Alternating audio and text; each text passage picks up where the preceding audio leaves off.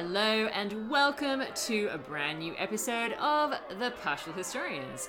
I am one of your hosts, Dr. Rad. And I'm Dr. G, and it's pretty exciting. Yeah, we have reached a, a, very crucial point in our journey as we trace the history of Rome from the founding of the city. So we're extremely excited to have you along for the ride today. We are up to what is known as the second Decemvirate, Mm. and this is probably going to take us a few episodes. We'll Oh, flag that up front. Absolutely, this is going to be this is going to be slow slow going. this is going to be complicated, and it's going to cover a number of years Yeah. of Roman history. Absolutely. So, before we get into the new events of this time period, Dr. G, let's see where we were last episode. Ah, last episode. Well, as a quick recap, what we had was what has become known as the first Decemvirate. So this means that Rome suspends all of its normal magistracies and they get together a group of 10 men. And their job is to put together the laws, Yes. essentially. Yeah. We don't know what that's going to look like necessarily at the outset, neither do the Romans, but they have gotten to a point after a lot of toing and froing and a lot of frustration from many sides that they need to write these things down Yeah. so that they can be placed in the public space. Yeah. And that codification process went very smoothly, a little too smoothly. So smoothly. Yeah. We got to the end of that first year of the Decemvirate and they produced 10 tables. yeah, absolutely. And the people seem happy, even though when we look at the 10 tables, it's really not seemingly what they were after. But nonetheless, it's a codified set of laws. And a leading character in driving this first Decemvirate uh, and also leading into the second Decem- Decemvirate turned out to be a man by the name of Appius Claudius. Yes. So the Claudii are a very significant, old, important patrician Roman family. And we're going to see that come into great effect in what comes. But but in the first December, in last episode, he was being very affable, a little too affable for some patricians' liking, chumming it up with the plebeians and that kind of thing. So we're going to see how that all plays out. So that's probably gives you a quick recap. Obviously, you can go back and listen to our previous episode if you want a bit more detail. But for now, let's get into the second December.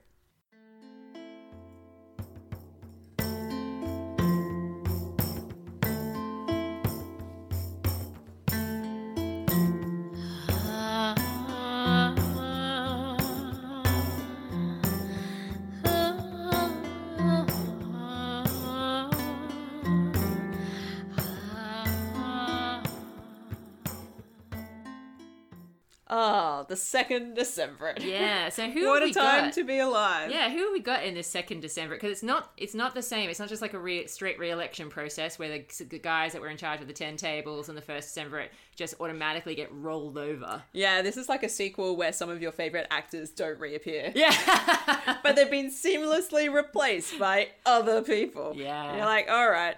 So, no surprise, perhaps, that Appius Claudius uh, is the key and central carryover figure between the first Decemvirate and the second. He has been very charismatic. Yep. And everybody has found him to be very approachable, affable. He listens. He's a man about town. So I've, I've referred to him before as the man that uh, women want to be with and that men want to be. And he's definitely like front and center and pivotal to this second December. yeah, and he totally knew that was coming. I mean, we, we saw last episode how he was campaigning massively to get himself back in his position because it turns out he liked being a decemvir. He enjoyed it a lot. And also, he now wants his friends to enjoy it too. Yes, this is the thing. He has got quite a few of his cronies, it seems, elected alongside him. So tell me, Dr. G, who have you got? So many buddies. Yeah. Uh, we've got Quintus Fabius Vibulanus. Now, there's a name I know and love. he has been consul three times in Yeah. the past. A man adorned with every virtue. Yeah. And then we have some others chosen among those favored by Appius. Marcus Cornelius, Hmm. Maluginensis. Ugh, I hate that name. There it is. Wait for it. More Roman mouthfuls to come. Yeah. Uh, Marcus Sergius Esquilinus, Hmm. Lucius Minucius Esquilinus Augurinus. Ooh, I, I, I know, I recognize that Minucius part. Yes, I, Yeah. I think Dionysius and Livy disagree on some of the names. Yeah, yeah. There, there do seem to be a lot of question marks. yeah. Just you wait. Those Yeah. question marks will increase Yeah. as the episode continues. Titus Antonius Merenda. Mm. Manius Rabilianus. Ra- yeah, Rabu- Rabulaeus? Rabuleus. Yeah. That actually kind of sounds a bit like my name, a Roman version of my name. Indeed. Uh, maybe I should try to call you that from now on, but it's going to take me a lot, Yeah, a lot longer to say okay. your name. Dr. Rad rolls off the tongue a little bit more easily. And Dionysius uh, of Halicarnassus also gives us another three names who he positions as plebeian decemvirs. Now, this might be something that Livy disagrees about. No, I think I think there I think there is a bit of a blend happening here, and certainly these names that we get for some of these decemvirs in the in the second time, they definitely seem plebeian. They don't they they don't ring bells like a lot of the other names that we're used to seeing. So we get Quintus Potellius Mm, Lysolus. yeah, That's an unfamiliar name. Possibly a plebeian. yeah, Kaiso Duilius Longus? mm, Question mark. yeah, And Spurius Oppius Cornicen. yeah, which is really weird. That's out there even for Romans. Um, Yeah. It doesn't end with an us. Everybody's confused. Yeah, so this is pretty crazy to potentially have a mixture of patricians and plebeians in this extremely powerful position as decemvirs for this year. And it does seem to say something about the conflict of the orders, but what? I don't know. We just don't know. yeah. Um, so we've got a whole bunch of men, essentially. Welcome to Roman patriarchy as per standard operations. Yeah. Um, what is not standard is what happens next. Yeah, so we've mentioned a number of times now how how just delightful Appius Claudius was when he was decemvir the first time around. Even leading up to that first Decemvirate, he was just charming. Charming, which is very unusual for someone from the Claudii family, um, and especially because we're not even entirely sure which Appius Claudius we're dealing with exactly. It seems potentially out of character. A nice one. Oh, that's unusual. So Livy kicks off the second Decemvirate by getting Appius to take off the mask. Ah, so all of a sudden, he drops the pretense. He has been scheming for tyranny from the beginning. That's so typical. So Yeah. Claudian. So this means that we're we've shifted from 451 BCE into 450 BCE. So the Decemvirate, this now this second Decemvirate, again is only supposed to last for a year. Yeah. So we'll see how that goes. Um, I've written in my notes, "Hello, it's tyranny time." Absolutely, yeah. 450, we're kicking it off with a bang. Yeah. What does Livy have to tell us about this year? Well, so essentially, you know that Appius is going for tyranny because he starts to do things like meeting with some of his cronies in secret How dare they? That's not how governance should work. every day. What could they possibly have to talk about? Tyranny, that's what. Yeah, yeah. So yeah, basically, they start plotting, maybe even a little bit before you know they're, truly in the second December. But he he starts working on some of these cronies very early and talking them around to his way of thinking, which is you know, hmm, let's take over the world. The world is not enough. Yes. So they now start behaving like very arrogant, haughty, typical patricians. And they and they're very they're very moody apparently. They're like they're like moody teenagers until they until they get their way and, and you know get get into their offices and that sort of thing. Um, it, is is this fairly similar to what Dionysius talks about? Yeah, so Dionysius talks about um, the way in which they get together. Yeah. I mean, first of all, I'll flag that it's a bit weird that if we've got plebeians in this group of decemvirs, that they've just gone hardcore into tyranny mode along with the patricians. But having said that, we don't really know what distinguishes the plebeians really from the patricians in some respects, or if indeed this division is legitimate. So Well, that's we'll what we just talked leave about. that. Yeah, in terms of in terms of wealth and stuff, we've talked about that. yeah, they might be rich. yeah. Um, part of the problem seems to be that they get together very early on, yes, in secret, and they agree that they're going to hold this majesty for life. Um, up front, beginning of the second year, guys, this is great, and I never want to give it up. Even Caesar had the decency to go like five years, ten years. yeah, yeah. Sneaky, sneaky, slowly, Yeah. slowly. Um, but no, they're like, let's. No other person who's going to have government. We're going to be in charge, and we're going to share equal honors and possess the same power. And it's just going to be absolute between us. And this means that everybody's got the authority to do everything, yeah. and nobody's more powerful than the other. It's just us ten. And that's really symbolized in Livy's account by the fact that um, you talked about last time about how the Decemvirs had rotated the Fasces between them. And they, they just kept the same amount that would have normally been allotted to a consul and just shared it around. And the, the two guys. The two guys that had it, great. That you know, they had the rods, the axes, fantastic, and the rest were just like as normal in the way that they presented themselves. Not anymore. Everybody's got their own Fasces now. Times have changed. yeah. Even worse, um, I don't know about what Livy says about this, but Dionysius tells us that not only does each decemvir have 12 lictors, Yeah. but they've also put the axes into the rods. Yes, he does And they're, that. they're wandering around in the city now. This is very bad news. Yeah. Everybody in Rome is frankly terrified Yeah. by this turn of events. Absolutely. I hope those lictors are being paid well. Uh, Yeah. Well, yeah, because the axes obviously symbolize the the really the really nasty, threatening power that these guys have over everyone. Not, I mean, not just the plebs either. This is a threat to everyone. It's a real problem for the city because the idea is that you don't attach the axe to the bundle of rods, which is the fasces, Yeah. unless you're outside the city and unless there's a legitimate war to be waged. Yeah. So all of a sudden, we've crossed a whole bunch of thresholds, and this is like their uh, like from the outset, second year of the December. Yeah. New year, new look. Everyone's like, stop that. It's it's quite severe. I'm not going to lie. I've changed my style slightly. And they're like, you're going to kill me. Yeah, and everyone seems to be terrified in Livy's account, including the Senate. Everybody quite clearly gets the message. Oh, liberty's under threat. Yeah. I, I sense an issue here. You guys weren't kidding about that whole right of appeal being taken away. Not at all. No. Um, we let it we let it slide for the first year, Yeah. uh, but now it's the big guns. Yeah, and this this is such a change, such a switch from the first December where it was all sunshine, lollipops, and rainbows everywhere.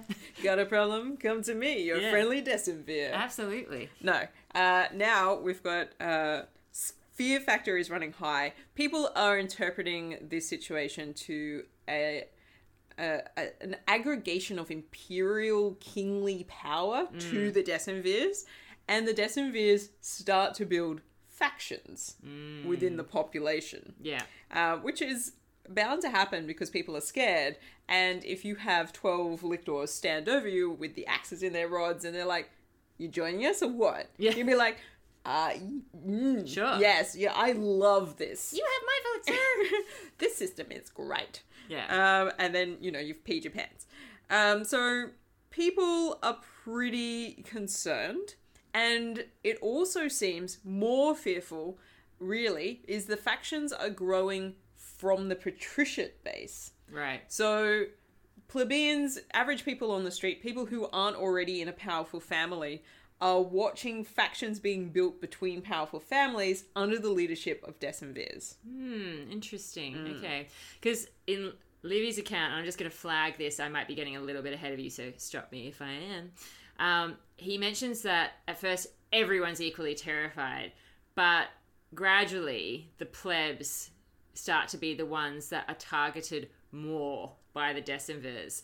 Um, and they, they kind of leave the patricians alone, but the plebs uh, get like the full brunt of their cruelty and they are you know dealt with unfairly they make these really like snap decisions and if the plebs try and point out that hey um excuse me mr decemvir sir it seems kind of a bit unfair unfair, you say, it just makes it worse. Yeah, yeah. Yeah. You might get yourself killed. Yeah. Don't ask exactly. questions. Yeah, and and they and they're also continuing to have this secrecy in that the judgments that they're passing, they're doing them in like they're doing them in private, and then they announce later in in the forum.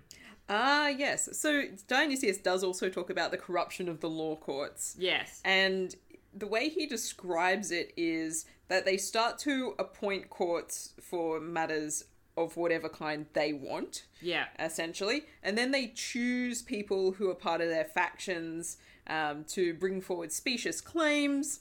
And so there's a whole bunch of sort of uh, nonsensical litigation that is now being promulgated by the decemvirs. Right. So they've set up this court, they've populated it with their own people. Those people are then bringing false accusations. Then those accusations are being proven to be true in the eyes of the court, thus allowing a whole bunch of proscriptions to take place. Right.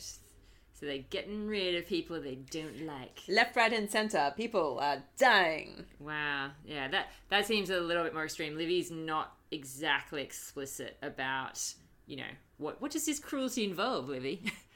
Oh no, uh, we we get discussion of about proscriptions beginning, and immediately um, citizens are being put to death. People are being stripped of their rights um, and their estates and properties. wow. And the ultimate consequence of this, it's, it's kind of interesting because Dionysius sort of like has these two sides where he's kind of like, so they did come up with two new tables. yeah. Um, so we now have 12 tables. Um, now, the trouble with these 12 tables is that it seems like one of the key features of these extra laws is that marriage is now forbidden between patricians and plebeians. That's the detail that he focuses on. Which is really which is interesting because I was quite gobsmacked when I got to this point of Livy's account because he doesn't talk about the content of the two ta- of the extra two tables. He just mentions that there were these two tables added and everybody had agreed after the first December that it's great, it's lovely, I'm loving it, but just needs a little extra something. I can't quite put my finger on it. Something's missing, you know? It's not really. Uh, I'm not vibing it. yeah, like I like like it, it's good, but is it great? You know, everyone had agreed that something else was needed, and for Livy to just breeze past the most controversial of the tables in this way, he's obviously just way more distracted by what else is happening into, and, and he, he just basically notes that look, they add these extra two tables, and really. Once that's happened and you know we got the 12 tables, there's no need for these guys, and yet they hang around. Well, I think in Livy's defense, Yeah. and I don't usually come to Livy's defense, but I will in this I know, instance. I know. Perhaps uh, the reason that this has happened is because, from a Roman perspective, and when Livy is writing as well, everybody's very familiar with the content of the 12 tables. True. It's that thing that they learn to recite in school. That's true. Um, so, in a way, it's kind of like the obvious detail that maybe doesn't need to be mentioned because it's so obvious. And yes, he's writing history, but he's expecting that you will at least know what's in the 12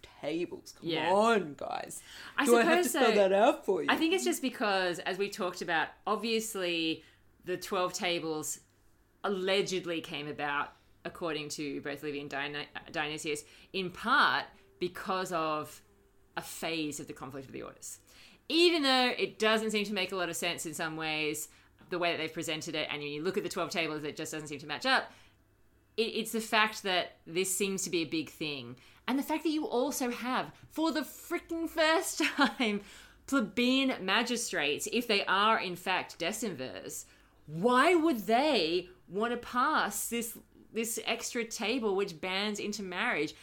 It seems weird. I think, yeah, I think this could be explained in a number of ways. One, the names are wrong. Yeah. Uh, two, the we our understanding of patrician and plebeian, and also Livy and Dionysius's understanding. They're writing a good three centuries after these events. Yeah. Um, they don't understand what these things mean No. in this context no. and potentially that if these are plebeians, that's part of the way that they've been dragged into this is with the sweetener of the deal that well, if you hold a magistracy like this, your family will be elevated to being a patrician. Yes. So actually, this is your exit from being a plebeian. All you've got to do is go along with everything that we do this year. Yeah, I think it's just so confusing because, as we've mentioned before, in spite of the fact that we get this very, you know, pro patrician narrative in both Dionysius and Livy once the Republic kicks off, and in spite of the fact that we've got this huge focus of the conflict of the orders and we've got seemingly patricians always holding the consulship and, and, and, and monopolizing um, systems, when we look at the names, as we've mentioned, particularly in the first half of this century, we do see some names where we're like, wait a second, that family is plebeian later on. And, and yeah, and e- even some of the names of the hills seem to reflect plebeian names, um, the hills of Rome. And so it seems almost as though, and this is where some scholars come up with this idea that you know there is something going on here where it's almost as like maybe plebeians were a bit more powerful or at least held a bit more sway in some way in this society maybe there was intermarriage going on in the first half of the century and it's actually the second half of the century that we see things get really difficult for them um, and maybe maybe this is part of you know the beginning of that story like who knows it's so hard to figure out It's a great tale, though, and it's only about to get greater. Yeah. and so in my account, I guess I guess what I mean is uh, Livy is really focusing on this division because with all this harsh behavior going on, the plebeians start to look to the rest of the patricians to free them. Oh, Yeah. really? Yeah. Oh. Yeah. And so they're basically going, um, have you noticed the um the tyranny? uh, over there, look, look, it's happening. Um, and so they're they're looking to the patricians to do something, and the patricians are the patricians, Dr. G. They're in such an awkward situation because now they're in a situation where they hate the plebeians, but they also hate the decemvirs. I mean, Yeah, talk about being between a rock and a hard yeah. place. Do you ever want to be in this highly privileged position? And so the patricians absolutely do not approve of what the decemvirs are getting up to, but they're also looking very smugly in the plebeians' direction and being like, you see, you see what happens when you stir up the kind of crap that you guys have been stirring up. You know, this is what happens when you do nothing but complain and whinge and bitch. And they're actually hoping that this whole experience will be a learning experience for the plebeians. yeah, they're hoping that the plebeians will, will will come out of this. uh, You know, I mean, how obviously is the big question. They're hoping that this whole episode will mean that plebeians are practically begging them to have consuls again. Please put me back in my box. Yeah. That's where I want to be. Yeah, absolutely. Yeah, Yes, this is what the patricians would call a teachable moment. absolutely. They are they are completely like loving it, lapping it up in some ways, even though they're like decemvirs and douchebags. But I think it is also fascinating that the patricians, at least according to Dionysius's account, this is when they up sticks and they're like, you know what? It's time to get to my country estate. I That- need to leave this town because things are getting a little bit hot and I don't want to be around to see what unfolds. no, it's funny you say that because that actually happens later in my account. For once, you're ahead of me. Ooh. Yeah, that's happening because what happens in my account is that after the additional tables have been added, the the plebeians are obviously stressing about. Okay, so don't need you guys anymore now that the table is completed. How are we ever going to get the tribunician power back? You know, and what's going to happen next? Because you know the decemvirs are obviously just saying nothing because their plan is to just hold on to power for you know as long as possible. And at first, the the decemvirs, or at least some of the decemvirs, like Appius, had been you know buddying up to the tribunes and being quite nice. Now that's not really happening. Now instead, they're turning to one of our favorite groups, Dr. G. Hold on to your headscarf because guess what? You're in a convertible Ferrari. It's the young patricians. Yeah, exactly. Yeah, it's uh, I feel just like a lonely guy when I'm with the boys. We do what we want. Yeah, we do what we want. Yeah, because basically the decemvirs are hanging out with the young patricians. Ah, yes. Yeah. I, I can see that there are going to be parallels in our account, but mine comes in a lot later. So we've got some. The way the events unfold is is starting to diverge in Yeah. Livy and Dionysius Well, here. yeah, because it's really it's really when the young patricians come in that Livy starts being a bit more specific about exactly how bad things are getting for the plebeians because it's obviously getting way worse. They're completely bullying the plebeians. They're beating them up. They're killing them using the fasces. They're taking their property. It's being you know handed to the people that like kill them. It's it's crazy. It's crazy. It sounds like chaos. Yeah. And one of the things that Dionysius flags is that part of the reasons why the patricians leave um, Hmm. when they do, which is around the time that the 12 tables, like these two extra tables that now make the 10 tables, the 12 tables, comes Yes. out, they leave because they're kind of wanting uh, to just like bunker down while the elections take place. You know, the decemvirate should come to a natural close because the agreement is it's only for one year. Obviously, the violence is accelerating. They're like, well, we'll just see out until like we get some proper magistrates in here. We'll come back next year. These must be people who do not have the year of any of the decemvirs. Absolutely. Um, Yeah. And obviously, nobody knows their secret plan except the other decemvirs and historians writing long after the fact. Um, but the decemvirs, obviously, the, the dates come and go. Elections aren't organized. Yeah. And they're just hanging around with a lot of axes in the street. That's the point where everything starts to take a really dark turn. As if the violence that we've seen already wasn't enough. Well, see, I've got another layer to add for you, Dr. G. Ooh. Yeah, you just wait. Okay, so chaos, death in the streets. Okay, Yes. pretty bad. Now, of course, only one thing could make this even worse. Oh um, no. Yeah. Internal conflict can only be made worse by the addition of external conflict. Mm. Yeah. So Rome's neighbors are not happy with the way the decemvirs are conducting themselves either. However, they do recognize an opportunity when they see one. They, are, they can see that the Romans are in crisis because, you know, having people that try and hold on to power like this is not a good thing. It's not a good sign. Okay? So, the Sabines decide that they're going to invade Roman territory and just wreak havoc, you know, cause lots of destruction, and just hope that the Romans are like, we're dealing with our own issues right now. So there's a lot of fear. You've got rural people that obviously live around the city coming into Rome for protection, and the decemvirs are like, well, we know we need to do something about this, but I don't know exactly what because everybody hates us. the patricians hate us, and the plebeians hate us. And then on top of that, the Acrians decide that this is the time that they're going to attack Tusculum. And this is when the Decemvirs say, okay, right, things are getting well out of hand. Guys, guys, we need to do something. Yeah. we may be 10 awesome men, but we are still just 10 men. I don't think we can take on the entire Roman state, the Acrians, and the Sabines. So they decide that this is when they want to call on the Senate. And they haven't called on them in, a, in like a while because they've been obviously having At least a year. yeah, they've been calling, having their own little secret meetings and that sort of thing. And they don't want to lose their power because of obviously, you know, some sort of external problems and that sort of thing. And that's when, so the Decemvirs have called a meeting, they've put up the balloons, they put out the streamers, they put out the cake. There's an invitation in everybody's letterbox. Yeah, and then it's just crickets.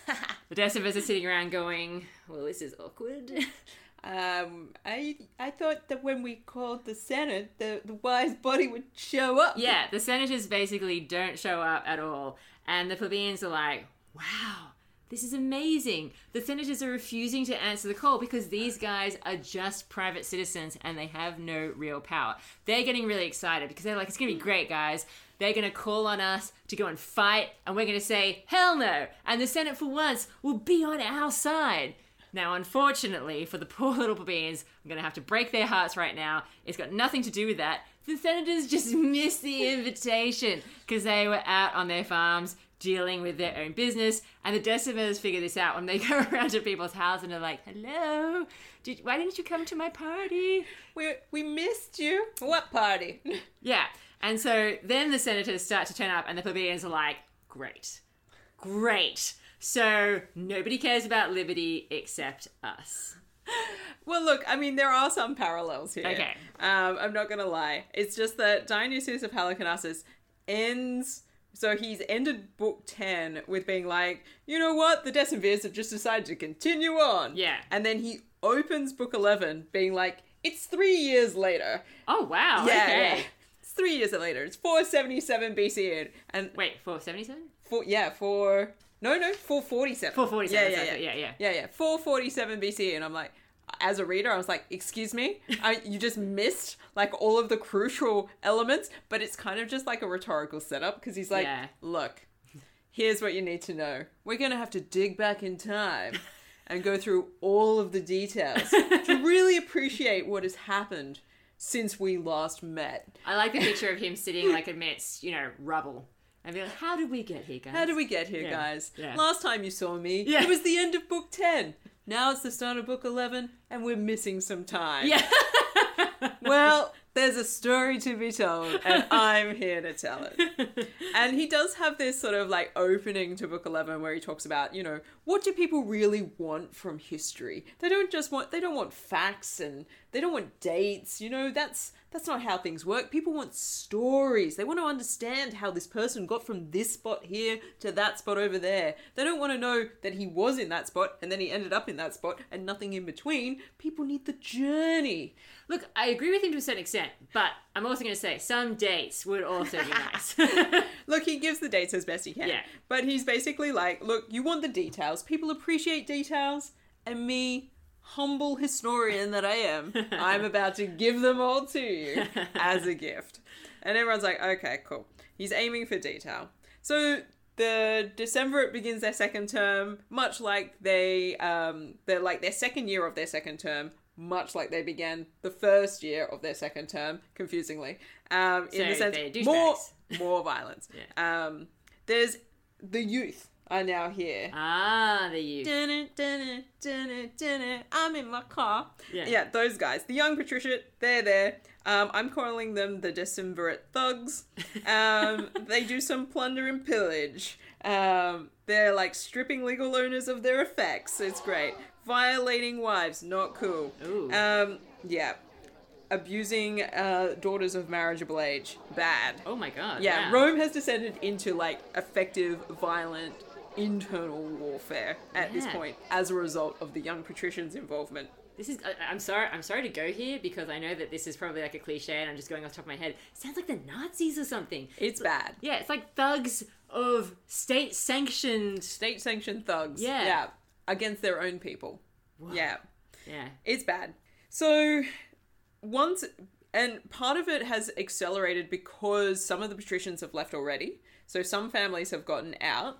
Yeah. Um, so there's less people there to sort of counteract it and be like, "Excuse me, that's terrible. You can't behave like that. Somebody Yes. needs to stop you." Yeah. But the result of that kind of violence unfolding in the city means that even more people leave. Well, I think this, I mean, this is one of the interesting things about a sort of class warfare state, which is what we seem to be in the midst of, is that obviously it's the people that have the means to leave, that have the option to leave, that have gorgeous country estates or Somewhere even- to go to. yeah, Yeah. any kind of country home or you know home elsewhere you know they're the people that are going to be able to leave this all behind and protect their families everyone else is stuck because they've got nothing else to do like and this is where everything they've invested is in is like Yeah, and this is the real issue is that some people can't leave and they face greater violence as a mm. result of it.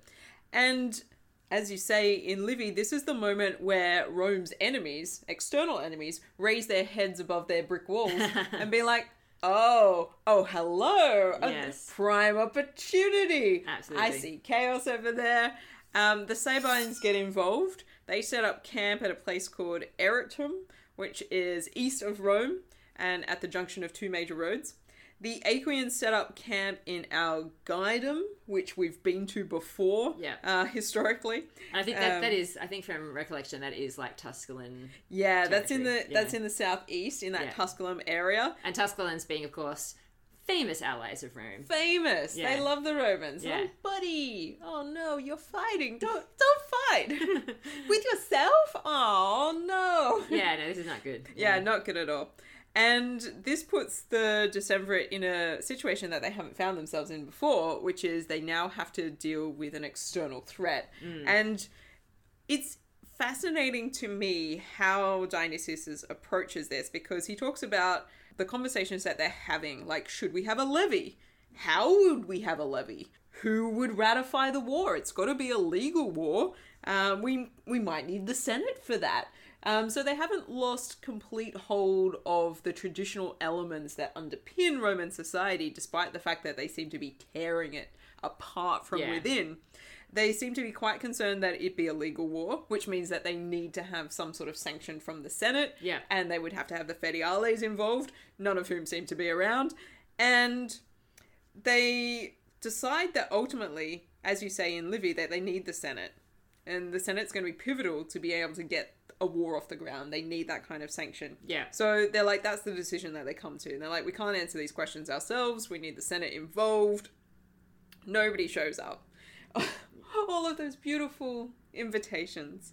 Um, Such a waste. it's such a waste. I, Yeah. I bought the best paper. I know. Um, so they went up to everybody they could find in the forum. They're like, "We're having this Senate meeting. You should come along." Uh, people didn't show up. Um, they went to people's houses and they're like, "You know, there's a Senate meeting coming." You know, like the lictors would knock on the doors. Um, you know, let them know that it's happening. Nobody would show up. yeah.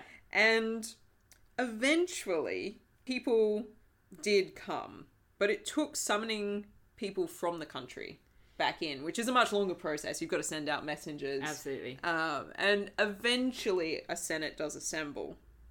Well, you see, in, in my account, once the Senate finally turn up, even though the plebs are like, oh, great, you're here, which means that I guess you're going along with this whole system. Fantastic. My life just got even worse.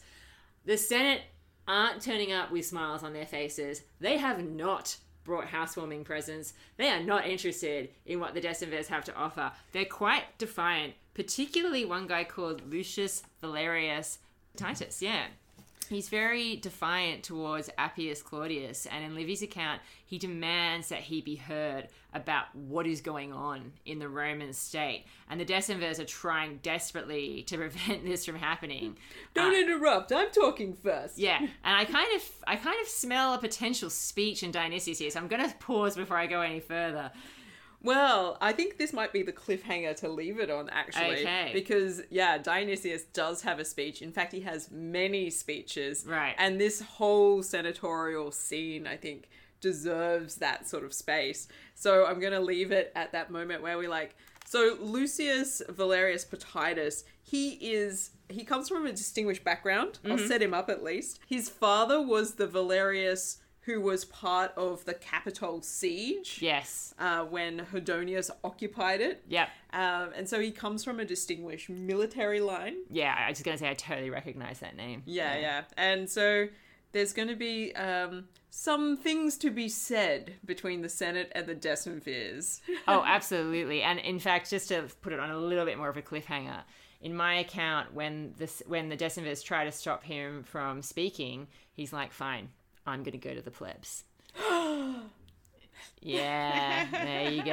There you go. That's the cliffhanger. I just, I just, I feel like I also just have to flag, just in terms of a bit of analysis about what's going on here, because we've just really skated by those tables that were added. this is the whole supposed purpose for this this whole organization. It is such an interesting thing that this is how the Romans choose to tell their story of the codification of their law code, which, as we've flagged many times, big moment for any civilization. It's not that they haven't had laws before. Of course, we've talked about we've talked about laws happening ever since the kings came in. There, of course, have been laws before, but codifying them like this is, is a big deal. Having like a legal code is, is huge. And it's just. They do not have a champion. No. and, it, and, and these aren't people to admire. These, Not at all, These no. are horrible, horrible people. And when you compare it to people like the kings, like Romulus and Servius Tullius and those sorts of people, who and you know Numa, these were kings that had mythical connections. They may have even had connections to divinity, and yet you've got these characters of the Decemvirs just being absolutely like mafia like thugs.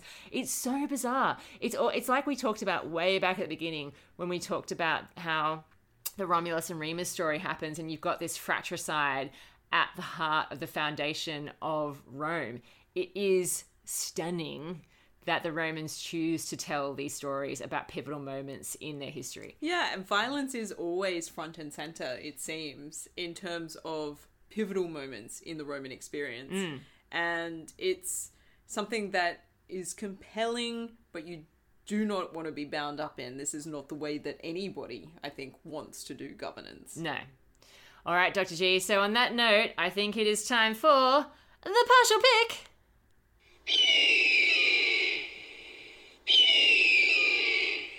Excellent. Ah, yes. This is the moment where Rome gets to be rated against itself. Yeah, so we've got we've got five categories. Ten golden sorry, golden eagles, that would be better. Per category that Rome can potentially win, I have a horrible feeling it's not going to be a high score. But let's see, Dr. G, what's our first category? Our first category is military clout. Whew, yeah, no, they are being attacked, and their allies are being attacked. That is true. I Yeah. think. Well, yes, it's not military clout. We're seeing a lot of violence, but it's it's, not not, military. military. No, it's not military. That's a that's a big zero. That's a zero. All right, diplomacy. Abjectly terrible. Can we give them a minus score? Guys, you're taking a step backwards. Uh, I think that's a zero as well. yeah, Expansion. no. They're, they're going to be lucky if they hold on to territory they have. More zeros. All right. Uh, Virtus. Nope. Nope, no sign of that anywhere. Nope. Thanks, Decemvirs. And citizen score. Oh Oh, my god. I think this might be a new low. Rome, what have you done? Okay, here we go. Here's the benchmark, guys. Get ready for it. The year of the second Decemvirate is the first year that Rome has ever earned zero out of 50 golden eagles as its score. Rome, Rome, Rome. I'm disappointed in you. You showed so much potential. I should have probably seen this coming, but actually, I hadn't thought about it until we talked about it, and now It's, it's, so too late. clear. It's too late. All right, well, what a cliffhanger to end on because, of course, the second Decemvirate isn't over. Not if they have anything to say about it. No, well, there's more of this to come. Potentially another historic low score on the horizon. We Yeah. shall see. We shall see. So it's lovely to have you with us as always, guys. Stay tuned for the next episode.